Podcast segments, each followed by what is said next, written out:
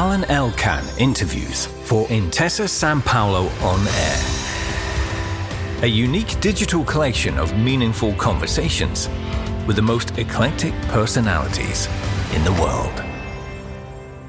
Kerry Kennedy is a human rights authority and since many years president of Robert F. Kennedy Human Rights. Kerry, you have been through, as all of us, through this strange period of coronavirus pandemic and with all the consequences. Now that it seems to go much better, and hopefully soon we will get rid of it because of vaccines and cures, have things changed for your foundation, for the Robert F. Kennedy Human Rights, and for your own work? Well, first of all, and it's so great to see you again and to thank be with you. you. So thank you. Yeah, things have changed for RFK human rights and things have changed for the world. And in many ways, things have not changed for the world. So, yes, the vaccines are widely distributed and being used across the United States, throughout Europe, and in wealthy countries. Italy, right now, has 81% of the population over 12 years old vaccinated, and they'll soon be at 90%. That said, the rest of the world has almost no access to vaccines across the developing world. In many places, there's less than 0.2%, but generally less than 2% are vaccinated.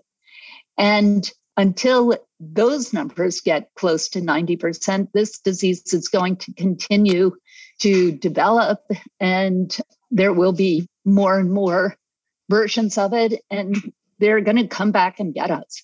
This is going to be a long time coming before it's safe. It sounds like an obvious question, but how come those countries cannot have the vaccine? What is the issue? Because after all, there have been a lot of solidarity, and many heads of states have said, you know, we have to give help. So, what happens? The vaccines are developed in the developed world, and then they're hoarded in the developed world because the developed world wants to make sure that their population gets fully vaccinated before they give them to anybody else or make them available to everybody else. You know, on the one hand, from local political level, you can understand that. But on the other hand, this is a worldwide pandemic. And so thinking that you can close off your country and that everybody will be safe if you get a 90% vaccine rate, but you're not vaccinating the rest of the world It's just not paying attention to the science. I think that's also symbolic of many, many things that we do. This is just one more instance of thinking that we can somehow immunize ourselves from the problems of the rest of the world by pretending that they don't exist. You know, that happens with global warming, it happens with refugee issues, and it happens with healthcare issues, and it happens with human rights issues. I mean, we see that in the United States right now with Haiti. We think that we can ignore the terrible things that are happening with Haiti and it won't affect us. Of course, it does, because then there are 14,000 Haitians underneath the bridge in Texas. We're a large world and we're one world, and where one person, one country is impacted by disease or human rights violations, all of us are going to be impacted. You are a friend of the Bidens, you are close to the Biden administration. Do you think they are handling well these kind of problems? First of all, let me start by saying I, have known Joe Biden my entire life, and I love Joe Biden. I really do in this isn't just an intellectual thing. This is a heartfelt love for that man. I know his values. I know he cares deeply deeply deeply about people.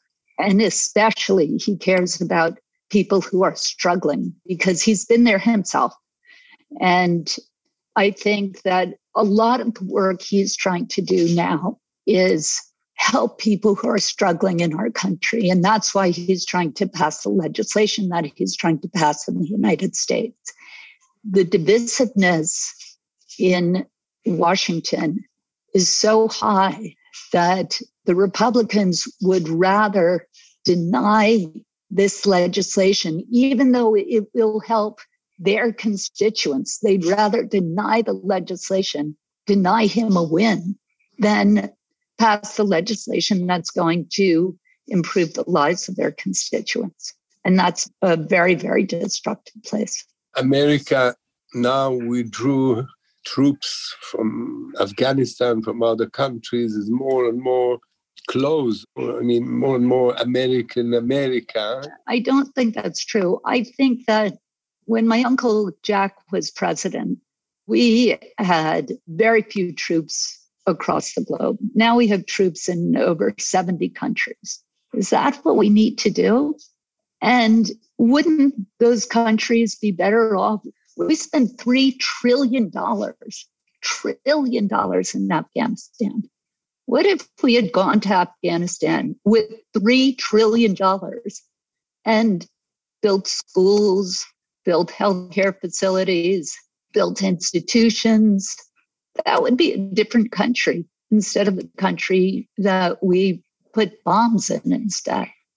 So I think that withdrawing from Afghanistan was the right thing to do the way it was done. Of course, I don't think there's anybody in the Biden administration who would say we couldn't have done a better job.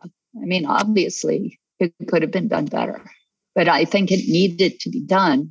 And I think that the United States would be a lot stronger if we were sending aid and food and clothes and medical supplies and a chance for people to have a better lives, if not for themselves, for their children. That's what everybody in the world wants. And is your foundation, the Robert F. Kennedy Human Rights, working on that?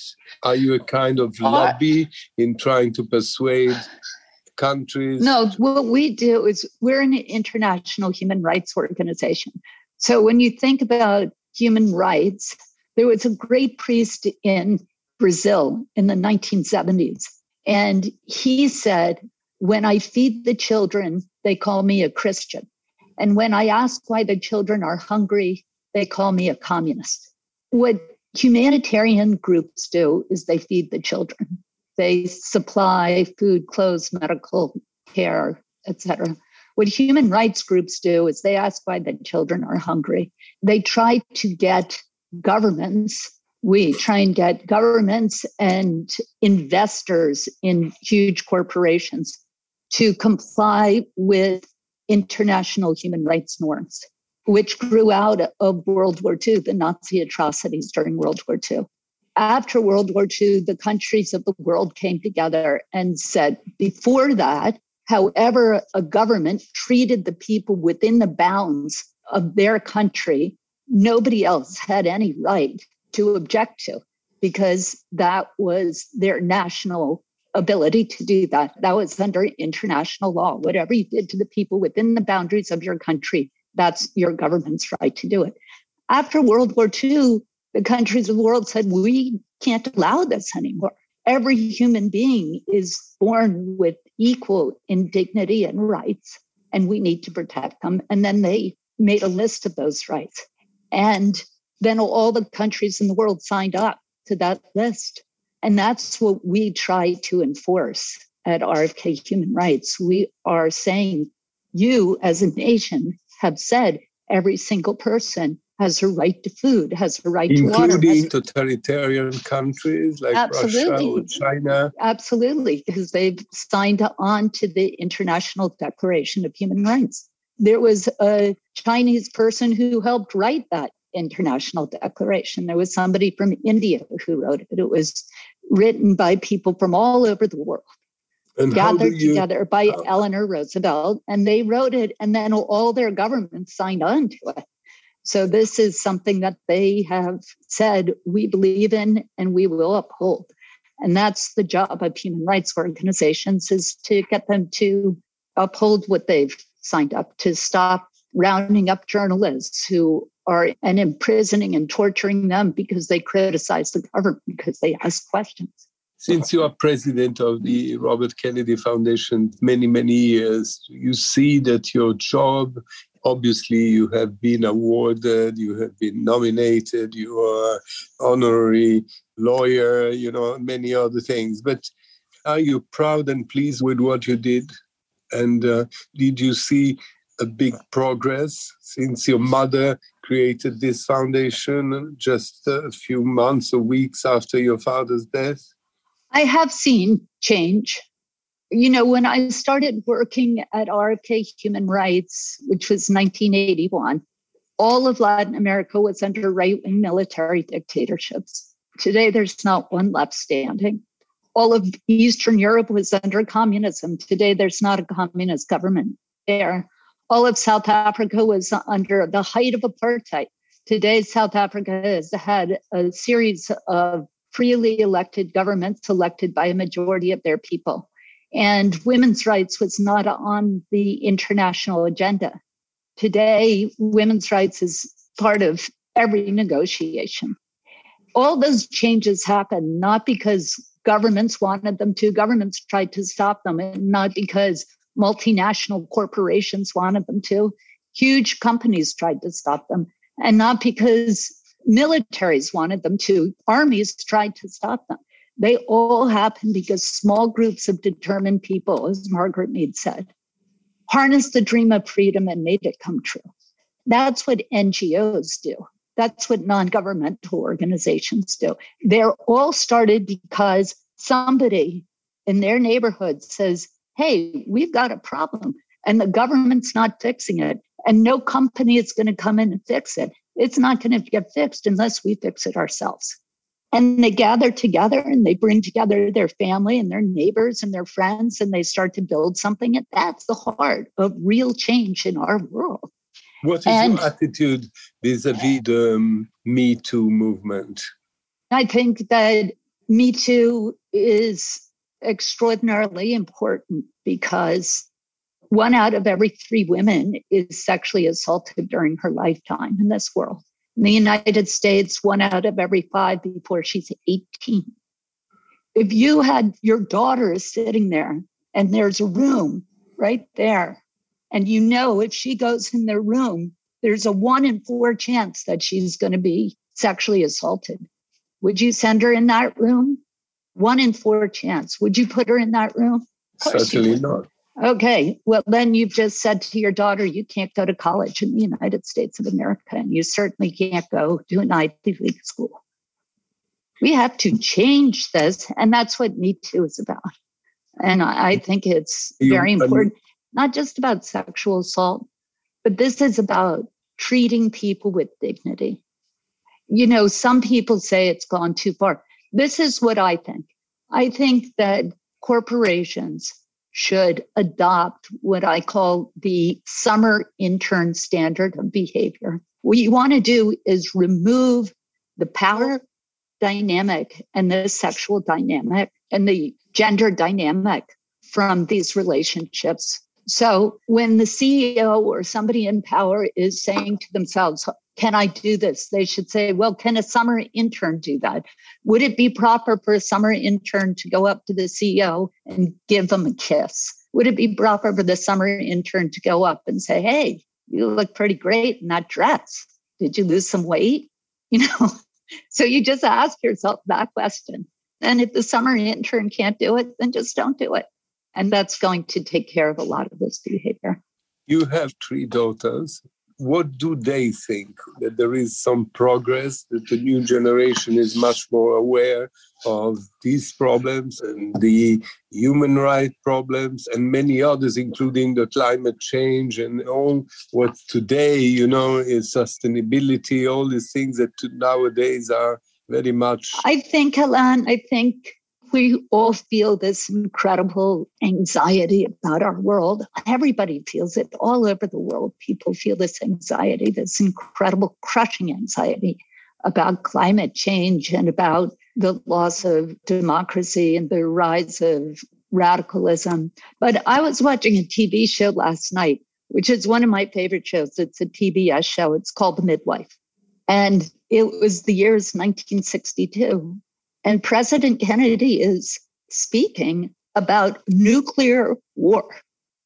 They are talking about a nuclear war, not in 100 years, not in 500 years. Tonight, we might have a nuclear war with Russia tonight. Okay. Then in the next five years in my country, President Kennedy is assassinated. Then Malcolm X, Medgar Evers, Martin Luther King, Robert F. Kennedy, my dad, while he's running for president. Imagine that world. So, and then when Martin Luther King died, 117 cities in my country went up in flames. And they called in the troops to quell the violence in the cities. One of our cities, Dover, Delaware, was under martial law for nine months. So don't tell me about people's anxiety today. Like, come on. The question is not do you feel the difference, Alan, between a victim and a hero is activism. So when you see a problem, if it's making you feel badly, and this is whether it's a world problem or whether it's a problem with your spouse or your child or your sibling, the answer is to do something about it. Get out there and do something about it. You're not a victim. You're only a victim as long as you're not active. And as soon as you're active, you're no longer a victim. How many people work around the world for you in Robert F. Kennedy Human Rights? How many people are involved in the world in this activity? And why did you pick up Florence, the city of Florence, as your European operational center? Start. We have 50 people working for us in the US division. That's kind of the mothership. And then we have affiliates in RFK UK, we have a big affiliate in the UK, and we just did an extraordinary program I'll tell you about in Manchester. We have RFK Spain, RFK Greece, RFK Switzerland, and RFK Italy. And RFK Italy, the chair of the board is Stefano Lucchini, who's an extraordinary transformative figure with us. And we started in Italy the way these things sometimes start, the typical way an NGO starts, which is that a group of Italians saw that what we were doing and said, we want to do that here. There's a need for human rights programming in Italy, and let's partner with you. And so we said, yeah, let's partner and let's go ahead. And that was really, it was uh, about 2002, 2003.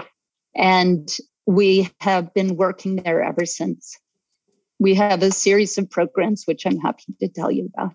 All these countries you mentioned Spain, Greece, Italy, England, and obviously the United States are only the beginning. You would like to be settled in many other countries. Yes. I didn't yes. hear Germany. I didn't hear France. Alan, we need you to go to each of those countries and start a division.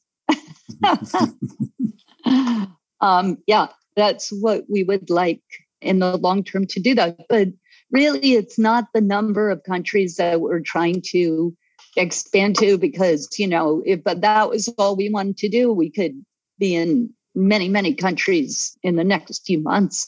But you want to have uh, integrity and depth in each place. And you also, each of our programs is different in each country because each country has different needs and different interests and different abilities. Can you please give me a few examples of your activity in some of these different countries? Yeah.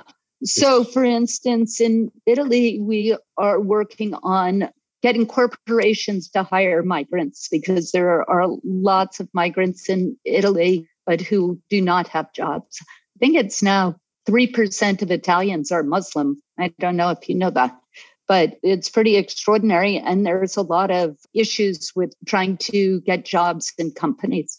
So we're doing a program with Bain that's going to be replicated across the country where we bring in migrants, we analyze what their skill sets are, whether it's in the agriculture field or automotive or computer, whatever.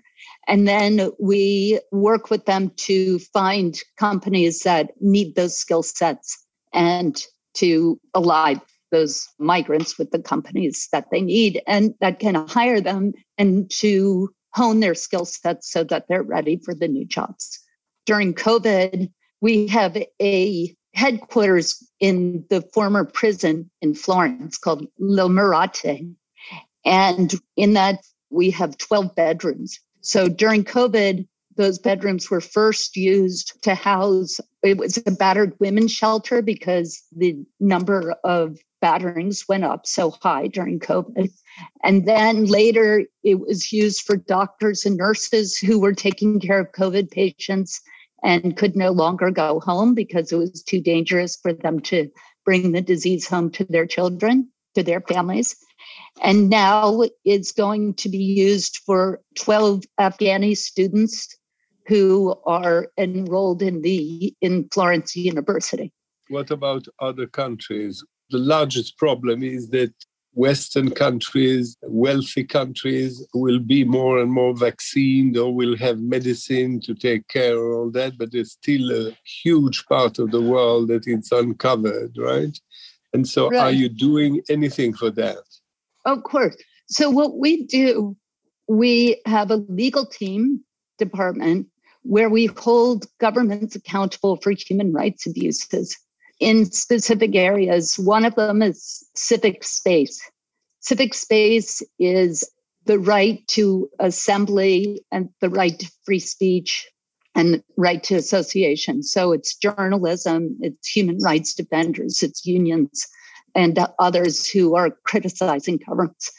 And that's one of our areas. And then one is sexual minorities. So, for instance, when Uganda passed a law that made sexual, that made homosexuality punishable by life in prison without parole, we sued the government, we overturned the law. When Colombia killed one of the leading journalists there, Nelson Carvajal, we sued the government for the assassination of a journalist and we won. It was the first case in the history of Latin America where a government was held accountable for the assassination of a journalist.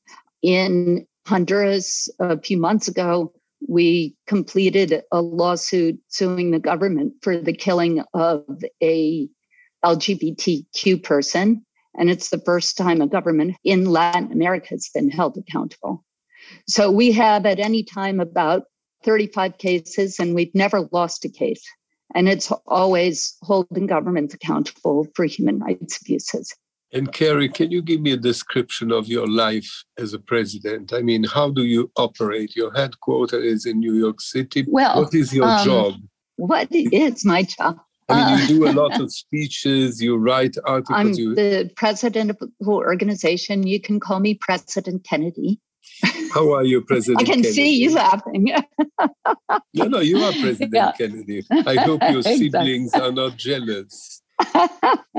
no. Um, so I oversee the organization. I'm responsible for the direction and sphere within the organization and for the strategic plan for bringing on new board members and ultimately for raising the funds that have to be raised for the organization to subsist. And there That's is a lot of generosity vis-a-vis this. I mean, you raise sufficient funds. I mean, people are generous. Yeah. Well, so far so well. no, that, and we've been we're actually it's you know we've gone from a million dollars a year when I was starting to about maybe about 13 million dollars a year now and we'll bring it up to 20 in the next 3 or 4 years I would say and we've grown our endowment from about a million dollars to over 50 million. So it's coming along, and we'll double that in the next five years as well.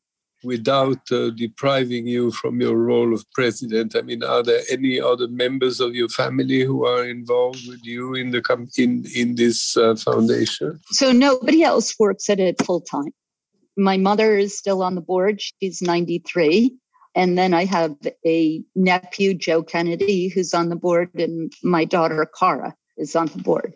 There's a lot of family enthusiasm and involvement. And like when we go on a mission someplace, often a family member will come along. But really, the way the organization works, which is how all strong organizations works, is it's not about the person at the top. It's a great team. And we have an amazing, amazing team, both in each of our countries and then in the US. Very strong, very committed, very bright, very strategic, you know, with a heartfelt passion for this work. You told me that you wrote and published a book to be what being Catholic to be That was 15 10 years ago. I wrote that. I've written three books. One is called Speak Truth to Power. That came out in 2000 and it's interviews with human rights defenders around the world. Yes. Then I wrote a book called Being Catholic Now that came out in 2005. So that was a while ago. And then I wrote a book called Ripples of Hope, Robert F. Kennedy. And that one is about my father, but really it's about his influence on people who are changing the world today.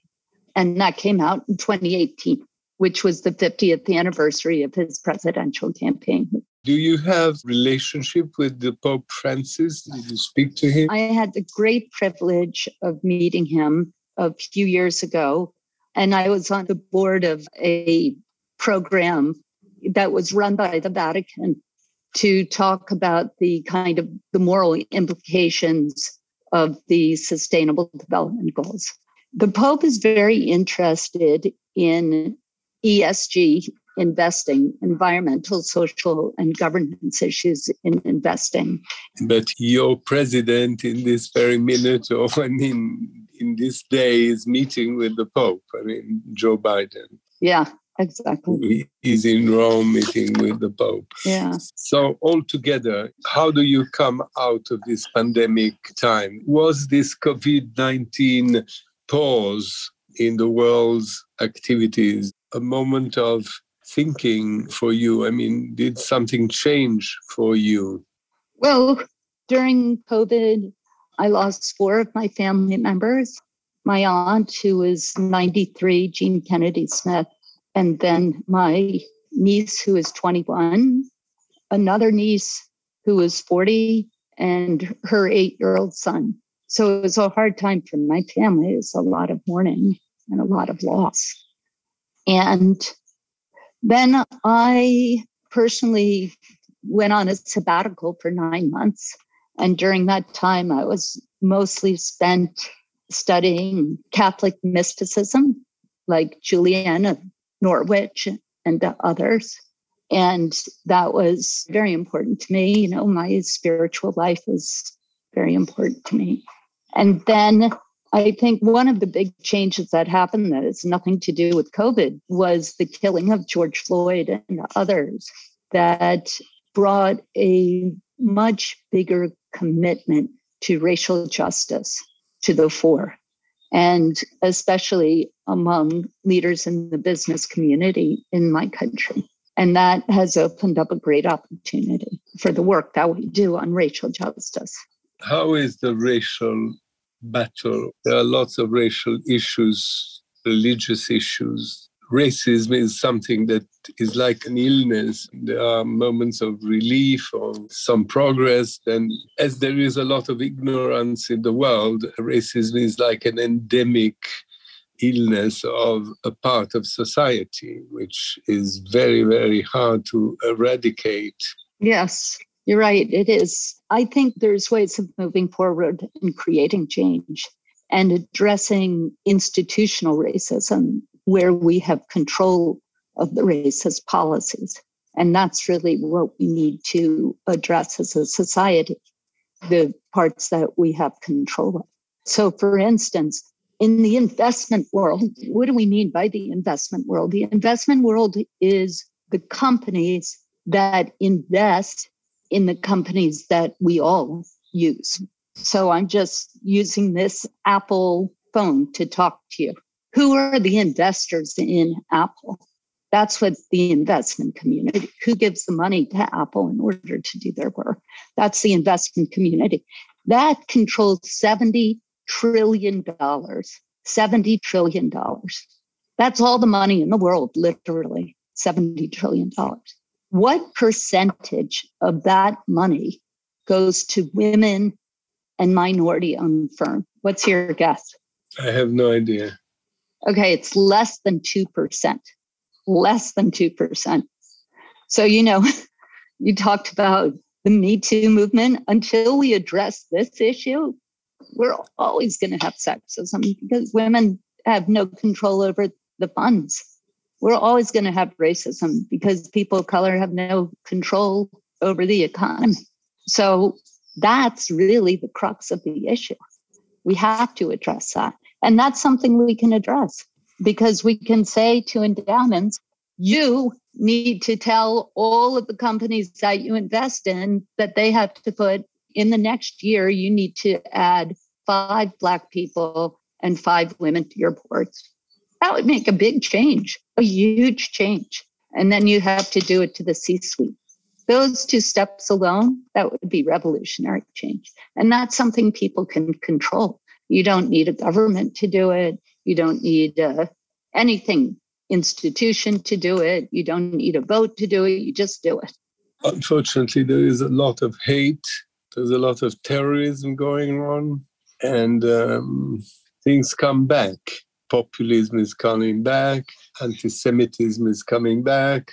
For the black people, it has been a very, very important time because many things have changed. You also had Obama as president, I mean, as a symbol, you know, so you, you had changed a lot, but still, sadly, things come back. Okay, so first of all, let's talk about uh, because Alain, I've had long conversations with you about anti Semitism. We both know it's not coming back. We both know it's always there. And yes. then it raises its ugly head in a way that the rest of society finally recognizes it, but it's there. I mean, prejudice uh, is there. It's always there.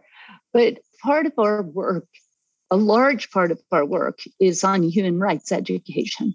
We work with students from kindergarten through law school, and we train them in what their rights are, how to advance those rights and how to do community organizing so that they know how to bring together friends and family and community to create change. And we start that at a very, very young age. Yeah, that's and, very important. Yeah, we start that with five and six year olds, and we go all the way through law school. And it's very, very effective. Of the 15 people who planned the Holocaust, seven of them had advanced degrees, MBAs, and PhDs and all that. So education is not enough. It has to be human rights education. It has to be education about dignity, the dignity of each and every person, and how you can make a difference. What do you do when you see a bully? How do you stand up? You keep on fighting for this dignity. No, this is yeah. more or less the I mean, that's, of your life. Exactly, that's the essence. And the mission this, is to continue to honor your father memory and your father belief, right? It's really to take his values and vision and apply it to the social justice issues that we face in our world today. It's not really about remembering Bobby Kennedy so much is as having in a heartfelt way embedding his values of peace and justice and compassion. You know, when he ran for president, he said, peace and justice and compassion for those who suffer. That's what the United States should stand for. And that's what I'll do if I'm elected president of the United States. That's a pretty good motto, right? For the way all of us should live peace and justice and compassion for those who suffer. I hope it will be a reality, not a utopia. But I think that the world, and the necessity of people like you and others, as you said, who are fighting for these values. So thank you very much for having been with me, and uh, I wish you all the best. Alain Elkann interviews for Intesa Sanpaolo on Air. A unique digital collection of meaningful conversations with the most eclectic personalities in the world.